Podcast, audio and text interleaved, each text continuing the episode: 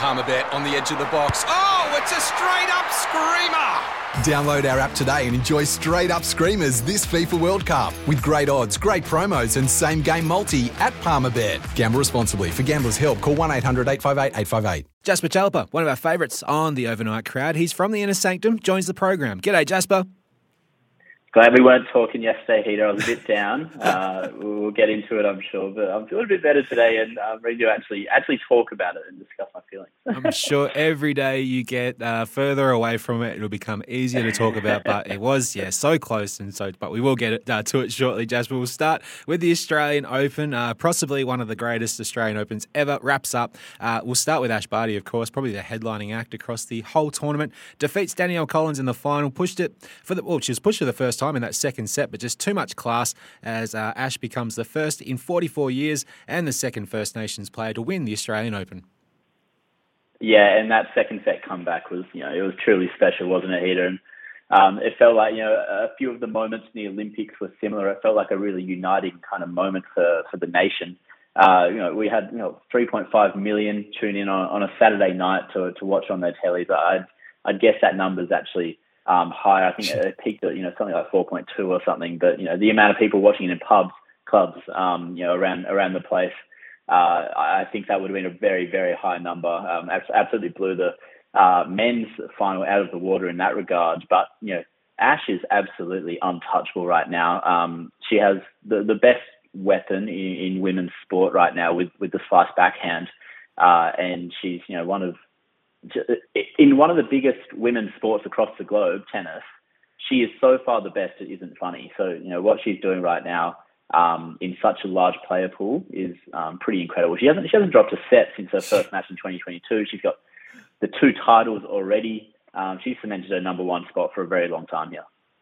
There's talk of Ash uh, even lighting the flame at the 2032 Commonwealth Games. I think that's at the very least of what's on her upcoming event sheet after this performance. Yeah, I'd say it's the 2022 Commonwealth Games uh, heater. I would yeah. hope, but but yeah, absolutely. That's that's the very least that you can expect. Um, 2024 Olympic Games as well. Um, flag bearer, I think, would be on the on the cards too. And how about this for a game? Rafael Nadal, he's down two sets and 3 2 in the third. Who knows where he finds it from for the comeback? And uh, down the long promised next one in Daniil Medvedev in an absolute epic. Did you make it all the way to the end? Yeah, it was a late one especially on the east coast. And uh, but no, my my whole house was screaming all the way through for about five and a half hours or whatever it was in the end. You know, down Rafa down two sets, ends the break in the third. Um, how's the heart of this bloke, 34 years old, you know, coming back from a pretty serious foot injury that, you know, he, he did consider, um, you know, where his career was at at this. And to get that 21st Grand Slam, um, ironically with, you know, no Novak here, in Australia. Um, he's you know undisputably the, the greatest of all time uh, men's tennis player because he's got more Grand Slams than the other two in the, in the top three. Purely uh, fact space there. Uh, not sure if we'll ever uh, match the amount of Aussies in finals at the Australian Open like we saw this year. The next being the men's doubles, where Kyrgios and Kokkinakis clash with Ebden and Purcell, both on and off the court as it turned out, but the Special K team able to take it out in straight sets.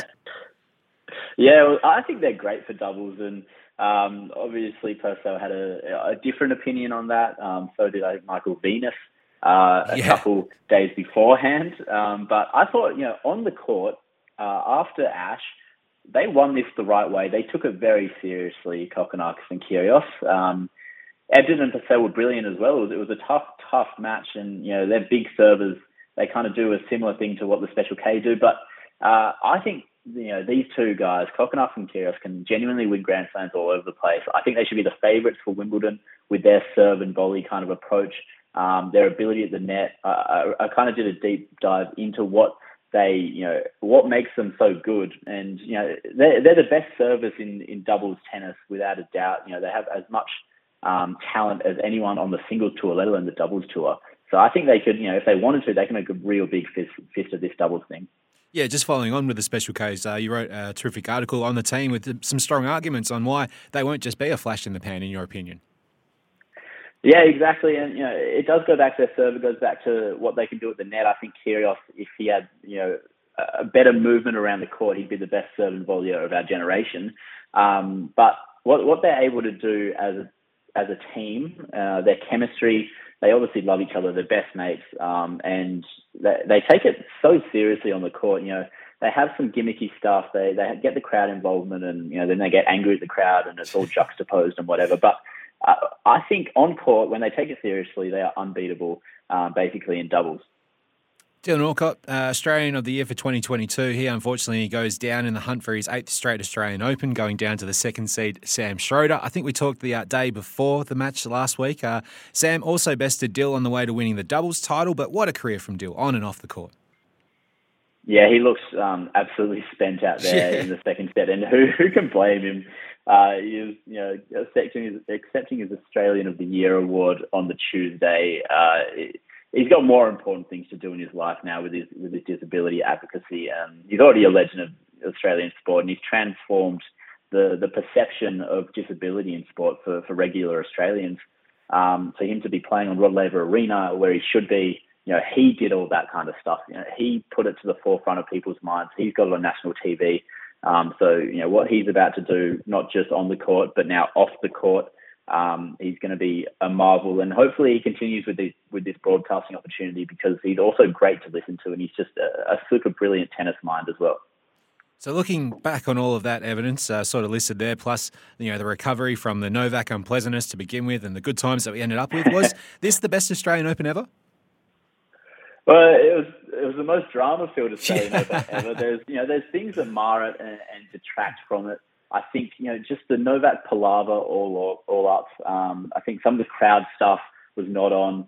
Uh, I think you know it was taken too far a little bit. I'm I'm a big fan of uh, you know you know getting more crowd involvement. I think you know etiquette can only go so far in tennis, as with every other sport. So I think we should have more crowd involvement, but there's also a level of respect and etiquette that you need to adhere to, especially you know during serves and stuff. But that's not what you're asking, Heater. I think it was the best Open ever. Um, it, it, it proved that it's not just about the stars. It's about the competition, the camaraderie, um, the grandeur of, of, a Grand Slam, the history, um, and then you know the elation of, of just you know a, a random court 14. I watched Seb Korda, one of the up and coming guns, in a five setter against Corentin Moutet.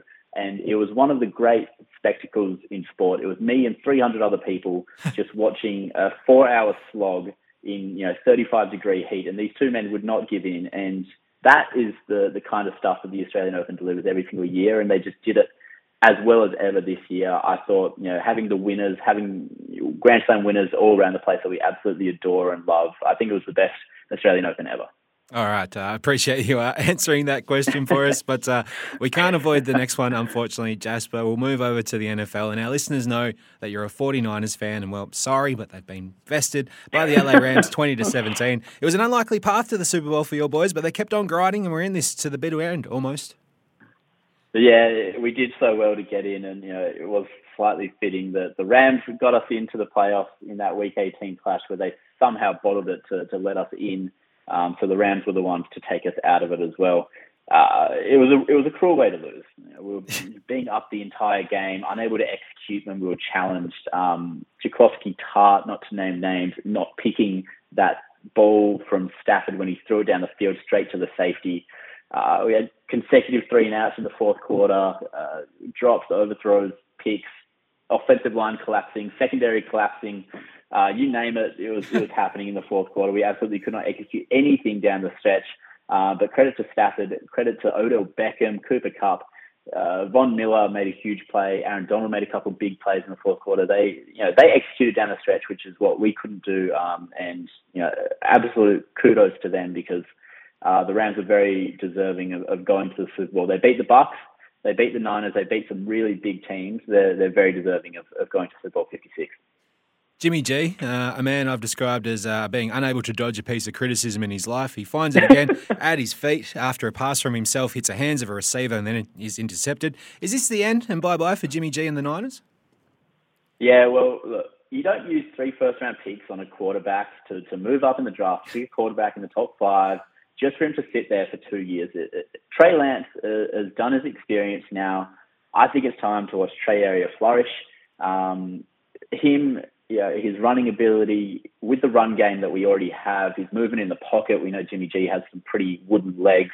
Um, the dynamism just with Elijah Mitchell and Deebo Samuel, it would be absolutely potent. I think we have the best roster of talent outside of the QB right now in the league. I think Deebo's the best offensive weapon in the league.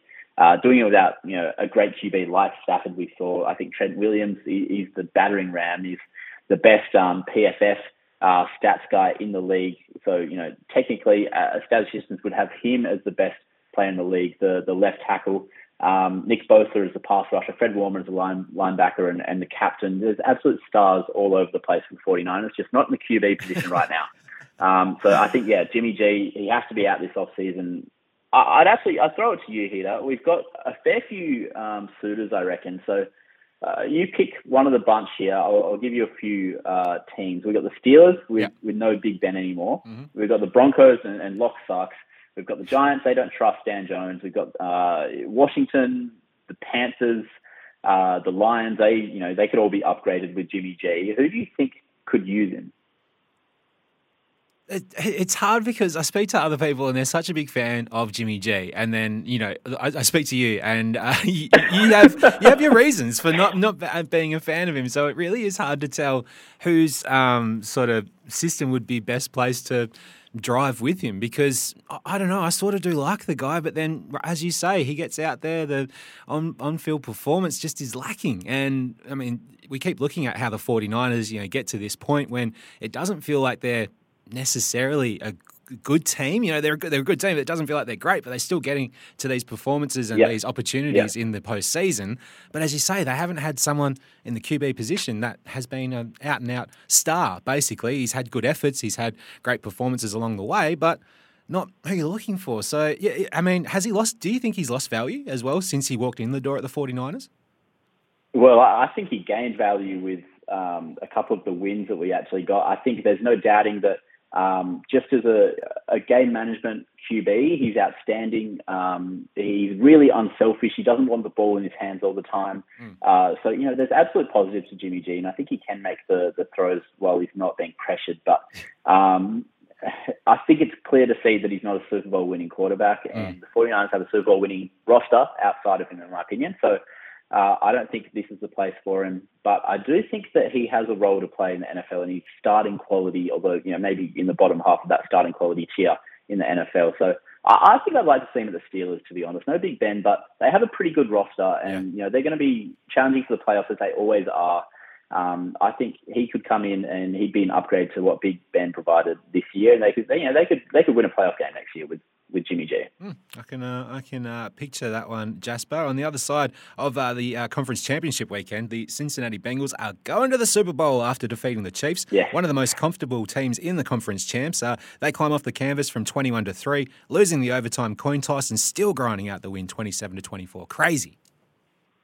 Yeah, well, uh, what what do you reckon the Bengals were paying to win the Super Bowl at the start of the season, Heater?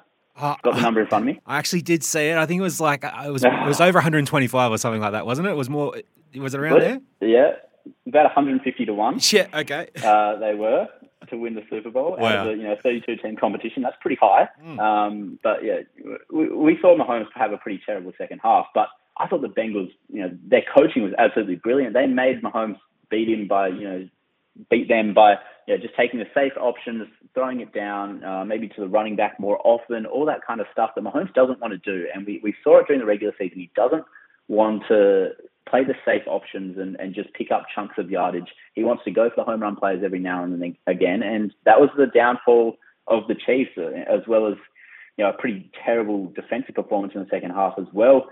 Joe Burrow is approaching legend status already. he's 23 years old or something. He's, he's got the Heisman. He's got the national championship. Can he get the Super Bowl? He'd be the first player in the history of um, football to, to do it all to do all three, and he could do it within three years. It's an absolutely insane run. Um, and then Evan McPherson, their kicker, the rookie, um, he's the next Justin Tucker. Lock that in. Yeah, he's uh, well and truly uh, paid off in them uh, drafting a kicker, as they uh, want to do and tell us on social media when we see them uh, have wins. The Bengals. So Super Bowl Fifty Six, Rams v Bengals from SoFi Stadium, and I mean, I mean, questionably the uh, best part as well. Dr. Dre, Snoop Dogg, Eminem, Mary J. Blige, and Kendrick Lamar all performing during the halftime show. Undoubtedly. show. It's going to be a time. that's going to be so much fun, and SoFi is such a beautiful stadium as well. I believe the, the cheapest tickets in the nosebleeds are retailing for about six and a half grand at US Ouch. dollars right now, right. uh, which is an absolute bargain if you ask me. Yeah. Uh, I'm on the Bengals. What a story that would be! I can't quite support the division rivals in the Rams. They have all the big names. Have, you know, it'd be beautiful to see Stafford win one after you know coming across from the Lions, not winning a playoff game. Odell Beckham after what he dealt with with the Giants and the Browns. Uh, Von Miller getting another Super Bowl, being an AFC champion and an NFC champion, that's pretty huge for him. Mm. And Aaron Donald, well, you know, Super Bowl's probably the only thing he doesn't have right now because he's an absolute star. But I think the Rams, you know, the Niners nearly beat them. And as you said, the Niners, without without a great QB, the, they don't seem like a fantastic team. Mm. Um, I think the Bengals can expose the same flaws that we exposed with their defense and their offense. I reckon the Bengals are a really good chance here, Heater. All right, I reckon they're into it. Uh, yeah, up to their necks as well. And uh, just before we move on from NFL, just quickly on Tom Brady, uh, a bit of a shrug, but has he retired or what's going on? It's pretty unclear. I've never seen Schefter be wrong. He's yeah. as reliable as Woj Shams in the NBA spheres. Um, and to, to see him be wrong, and I think he's standing by the story, which is interesting. Hmm. Um, I think I think Brady, you know, I think Brady deserves – you know, a victory lap, as we saw with guys um, in the NBA like Kobe, rest in peace, and uh, even Paul Pierce. So I think Tom Brady deserves uh, that kind of recognition from every single place that he visits, all you know, eight or so um, away venues, as well as you know the games that he plays at home next season, and hopefully another Super Bowl um, appearance as well. I think he deserves all that. I think he knows he deserves all that, and he can go around one more time. I think he will. I think he'll go around one more time here. Oh, huge! I uh, heard it here first. All right, let's move to some uh, NBA. Uh, unfortunately, we'll start off with some bad news. And Joe Ingles, you absolutely hate to see it. We hoped it wasn't as serious as it looked, but yes, it's that en- uh, season-ending uh, injury. Unfortunately, it complicates matters big time for himself as he's coming out of contract and his age, and for the team who have to make a business decision, don't they? Yeah, it's, it's a heartbreaking uh, story for, him, for it to happen right now. Um, as you said, it does complicate, complicate a lot of issues. There's huge repercussions. I um, had a story out on the Inner Sanctum today, kind of assessing what's next for him. Obviously, you know, you've got the ACL repair coming in the next couple of weeks. They're waiting for some swelling to reduce in his knee before they do that. And then the recovery is going to take, you know, a big chunk out of his 2022-23 NBA season. So that's half of that season out you'd, you'd expect. Um, and as you say, he's out of contract with the Utah Jazz. He's on that, you know, fat 12 million a year paycheck, but that's all done now. He's 34 years old, approaching 35. Uh, the good news um, is for the Boomers, a bit selfishly from my point of view, um, the 2023 World Cup, that's in August, so he should be back for that. And then obviously the 2024 France uh, Paris Olympics, he won't miss that either, um, which is fantastic news um, for the Boomers. But he's Jingles has spoken about retirement before. He's 34 years old, um, but there's also a lot of upside here. There's a, there's a silver lining, and I think he will be. You know, there's no shortage of shortage of suitors for him on the open market as an unrestricted free agent. He could ring ring chase on a on a veteran minimum. Still get his 2.5 million US dollars a year, which is pretty handy. He could go to the Warriors, he could go to the Bucks, um, the Lakers. Imagine if he went to the Nets with with Patty Mills, Heater. I think he's not. He's going to have his choice of team to go to, which is you know a huge silver lining for him. Well, I mean, if we could go even a step further and uh, yes and to that, uh, Jasper. So we get uh, Joe to the Nets, and then somehow maybe James Harden gets extracted out of the Nets over to the 76ers. ben Simmons moves over to Brooklyn. We've got ourselves a bit of a, an Australian triplet playing for Brooklyn, maybe. I, I don't know. I'm just going too far into this, maybe that would be a genuinely special situation. And may, yeah, maybe we can get Aaron Baynes back in there. They need a big man, and the story coming out of the US from Brian Windhorst, um, I recommend everyone reads that from ESPN. It is uh, a story of, of, human triumph and what he experienced um, with his injury in Tokyo. Uh, was you know absolutely brutal. But to see him out in public life again, to see him on social medias and all that kind of stuff is fantastic. And he's making a comeback. He's gonna try his hardest to get back into the NBA. If he could find his way onto the Nets with, as you say, Ben Simmons getting there somehow, Joe Ingles, Patty Mills, imagine that. oh boy, that would be a dream. Uh, as has Josh Giddey. Uh, he certainly is in some dream form at the moment. Uh, the Thunder have uh, Shai Gilgeous-Alexander out, so more time on ball and usage for Josh. He starts with a double double, which means that he passes Russell Westbrook's uh, rookie record at OKC. Also becomes the youngest player to reach 500 points, 200 rebounds, 200 assists in 45 games since LeBron James. Well, boy, the Thunder by the way, won by over seven, won by 17 points over the Trailblazers, and they snapped a seven-game losing streak. It's pretty impressive stuff. Yeah, it's it's very handy um, that they snapped that that losing streak because they're on a big skid. They're now, I think, the 14th team in the West, but that's not the point. Uh, you know, Josh Josh has been unbelievable, um, and as you say, you know, breaking records that you know LeBron has set, and then you know doing stuff that nobody in the in the game has done since you know LeBron in 2003. Uh, you know when you, when you're talking about those two in the same sentence, he's doing something pretty special, and we're seeing it right now with that usage rate, as you say. Shai has that ankle injury and he's out. Um, and Josh Giddey, with the ball in his hands, facilitating the, the offense for 32, 35 minutes a game, uh, is actually really beautiful to watch. And they, they had a big win today, and he was a huge part of that doesn't have a, a great supporting cast around him. Around him, we know this. Lu Dort is standing up hugely, um, but Giddey uh, as the the pick and roll ball handler, um, he's a top 10, 15 guy in the NBA right now at what he's doing with the ball in hand at the top of the key. Makes the right decision every single time. He finds his own shot when he needs to. Um, at 19 years old, Heater, this we're we're watching one of the great careers in Australian basketball history unfold before us already. Cannot wait to uh, yeah keep on watching because I mean every game it feels like you are just notice the growth and he still just looks like he's not moving that fast but he just cuts through everyone so easily yeah. and he's just under there and he's just up. Yep no worries. I'll just pop it in for two and just uh, get back down on defense. I love it. And yeah and it's it's what we've seen with Jingles over the years. Yeah. Uh, the NBA consistently trends towards these explosive you know powerful athletes the the best athletes in the world playing the NBA Joe Ingles looks like he could just play a, a random, you know, Melbourne court, maybe Fitzroy High School at 7 p.m. like me every Tuesday night. Um, he he literally looks like he could play, you know, wherever in the world because you see him against the level of competition and he's just outperforming him, you know, consistently. And that's what we see with Josh Giddey right now. He moves at his own pla- moves at his own pace, um, and he makes it work every single time. Steph Curry uh, back maybe with 40 points, his sixth uh, 40 point game of the season in this uh, 122 to 108 win over the struggling Rockets, to be fair. So, a pretty good team to run into if you need to get back into some form.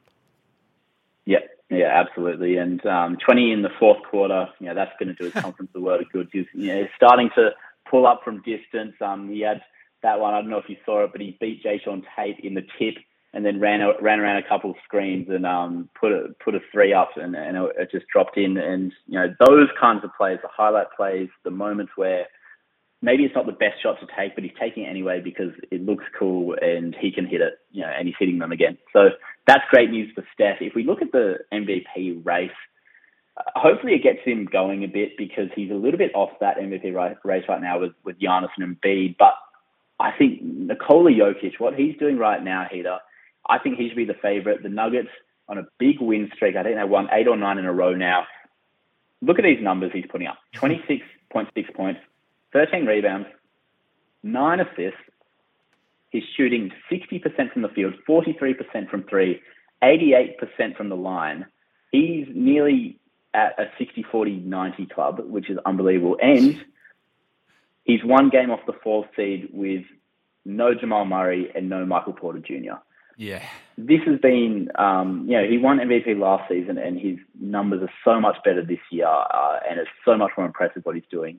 He's, you know, the best player in the NBA right now. Yeah, I would uh, agree on that one. Uh, we did joke about Ben Simmons earlier, but he still is locked up in Philly. There was some talk of the Kings being keen, but then they backed off. But uh, as we said, he might be held on to uh, purely as an asset uh, to try and get James Harden out of uh, Brooklyn to Philadelphia.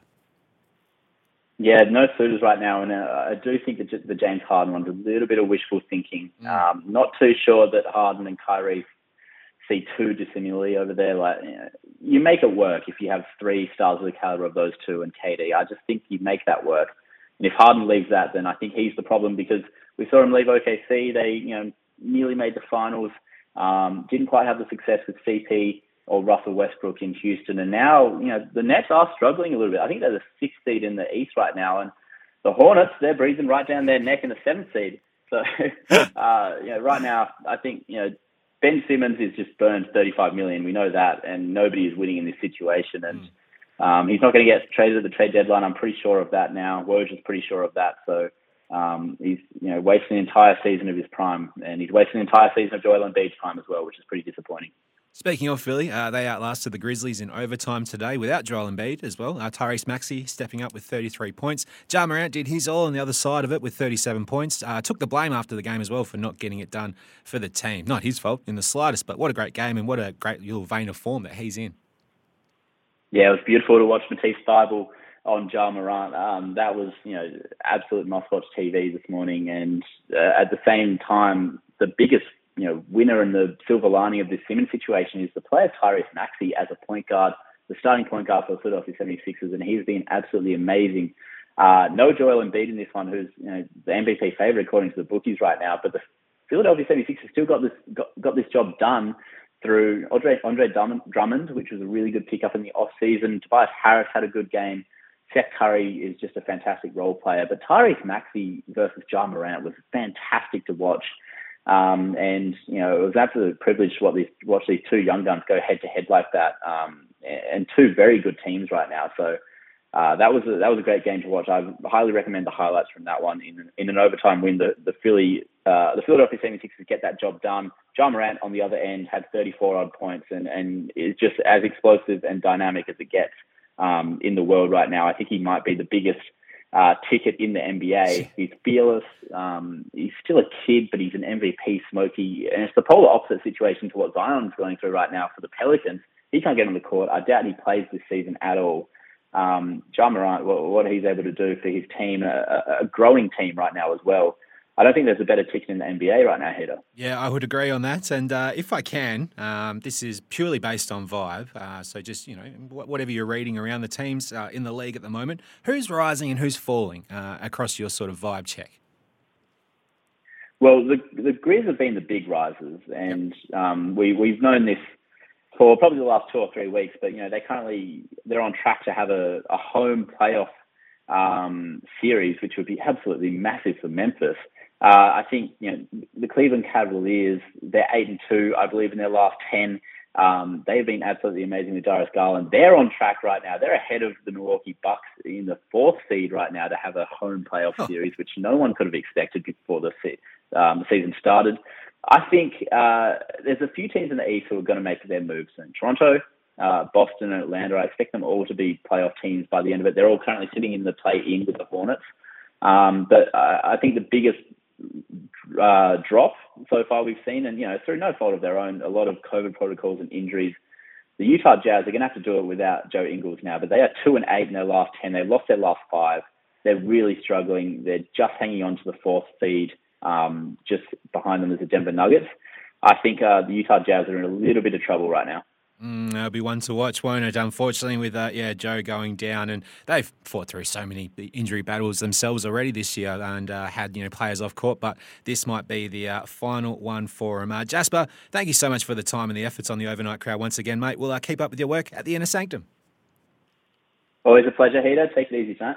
That is Jasper Chellepah, one of our favourites from the Inner Sanctum, joining us on the overnight crowd. Uh, any thoughts out of our chat with Jasper right there? 0433 98 11 16. It is the overnight crowd on SEN. Paul Heath behind the wheel. We'd love to hear from you. And we'll be right back on the overnight crowd just after this. Here's some tips for maintaining your Trex deck. Um, occasionally wash it with some soapy water or a pressure cleaner. Trex composite decking is low maintenance and won't fade, splinter, or warp. Trex, the world's number one decking brand.